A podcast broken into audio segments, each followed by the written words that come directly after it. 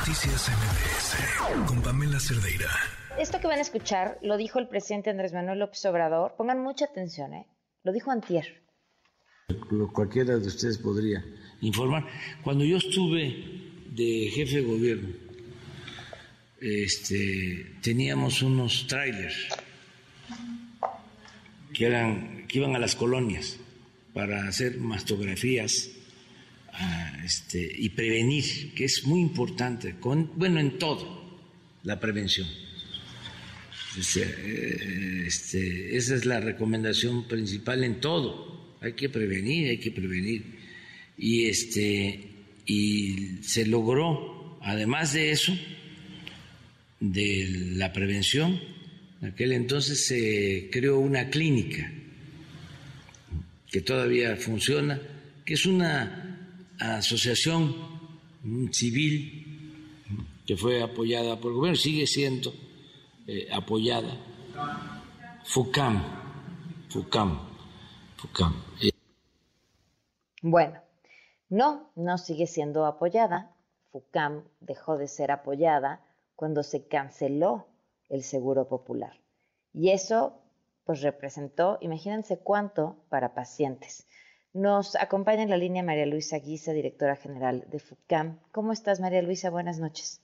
Hola, buenas noches, mucho gusto, ¿qué tal? Me imagino que te tomaron, te tomaron por sorpresa estas palabras.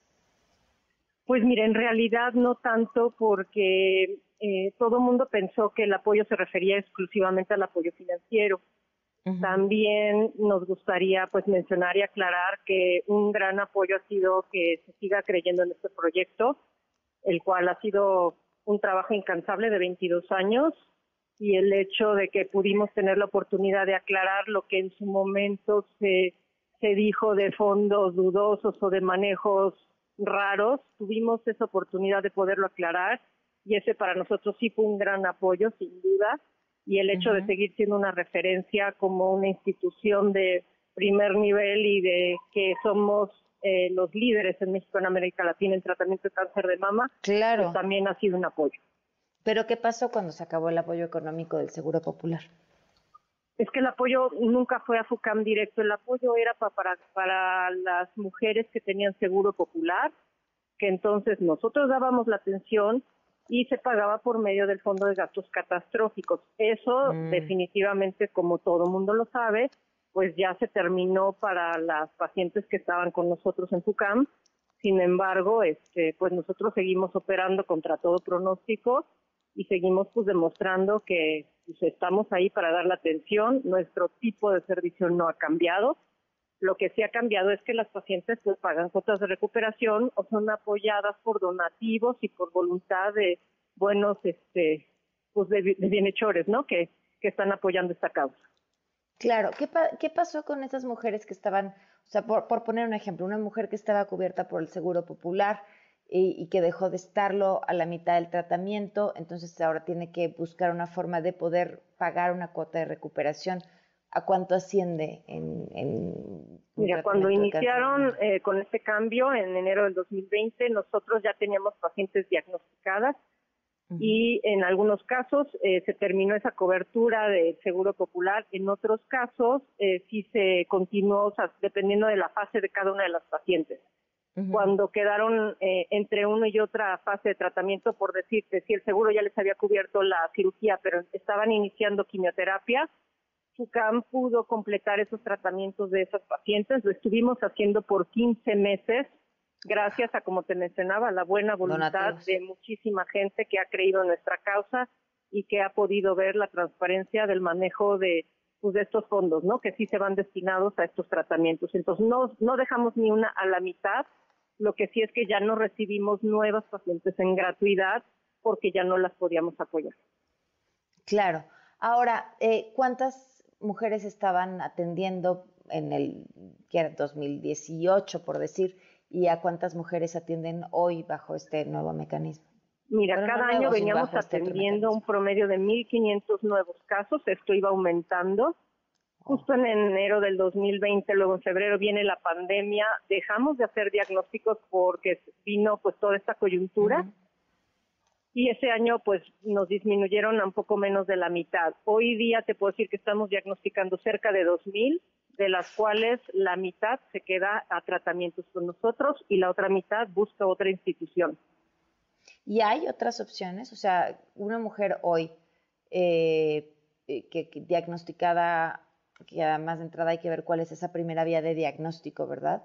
Eh, tiene diferentes opciones de tratamiento, o sea, puede atenderse, supongo, a través de la seguridad social, o si no, pues si tiene la fortuna de contar con un seguro de gastos médicos privado, y si no, ¿están ustedes o qué otras opciones tienen también y hacia dónde están yendo estas mujeres? Nosotros hemos apoyado a las pacientes con el diagnóstico rápido, oportuno, para que si no eh, pueden ni con cuotas de recuperación ni, tenemos apoyo para ellos en ese momento, las ayudamos y las referimos a los hospitales pues públicos, en algunos casos sí han logrado entrar.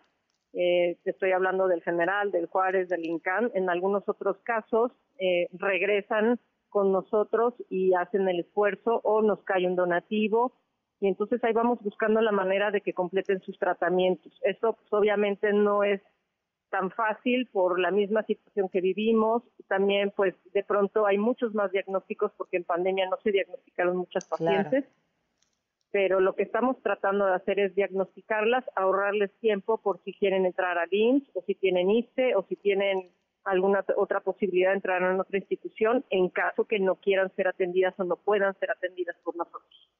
¿Hoy han tenido en esas otras instituciones problemas con el acceso a los tratamientos y en el caso de ustedes cómo ha sido?